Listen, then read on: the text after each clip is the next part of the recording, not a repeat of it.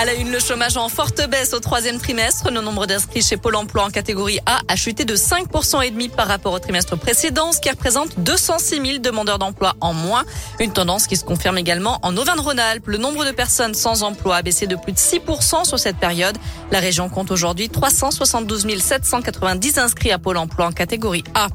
D'ailleurs, Auvergne-Rhône-Alpes est en tête des régions qui recrutent le plus à égalité avec l'île de France, selon le baromètre du site Région Job. Ces deux régions représentaient chacune 18% des offres en CDI, CDD et en alternance au niveau national au troisième trimestre. Et Auvergne-Rhône-Alpes reste la première région qui recrute le plus en intérim.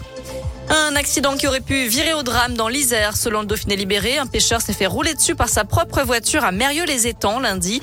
Il est resté coincé dessous pendant plusieurs heures avant l'arrivée des, pompiers. La victime âgée de 66 ans souffre d'une fracture de la cheville et de probables fractures du fémur et du bassin. Il a été transporté vers un hôpital lyonnais.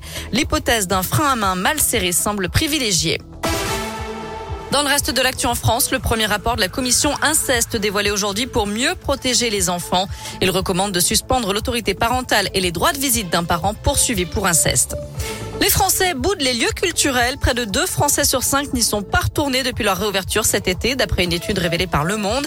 50% seulement sont retournés au moins une fois au cinéma, 40% dans les musées, 27% pour les concerts et seulement 25% pour le théâtre. Conséquence notamment de la mise en place du pass sanitaire. À l'étranger, Lucas Hernandez évite la case prison. La justice espagnole avait ordonné l'incarcération du footballeur de l'équipe de France condamné à six mois de prison pour ne pas avoir respecté une mesure d'éloignement euh, avec d'après après une pardon avec sa compagne en 2017. Le tribunal finalement a accepté le recours déposé par le footballeur qui n'ira donc pas derrière les barreaux. Dur pour les finances de l'OL. Le club a arrêté ses comptes de la saison 2020-2021 hier. Moins 35% de recettes et un manque à gagner estimé à 150 millions d'euros à cause de la crise sanitaire. Une perte historique depuis que le club dispose de son nouveau stade. De la Ligue 1 à suivre ce soir avec le match à rejouer Nice-Marseille, affiche de la troisième journée interrompue en août dernier après des incidents. La rencontre se jouera du coup sur terrain neutre à 3 à 21h ce soir.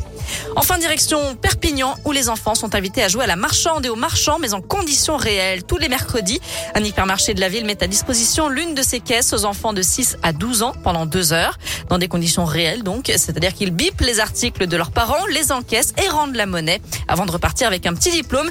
L'initiative cartonne, donc l'enseigne pourrait l'étendre à tout le pays prochainement. Voilà pour l'essentiel de l'actu. Jette un œil à la météo pour cet après-midi. Normalement, les nuages sont censés laisser la place aux éclaircies. Pour l'instant, c'est encore bien couvert, mais rassurez-vous, ça devrait se découvrir dans l'après-midi.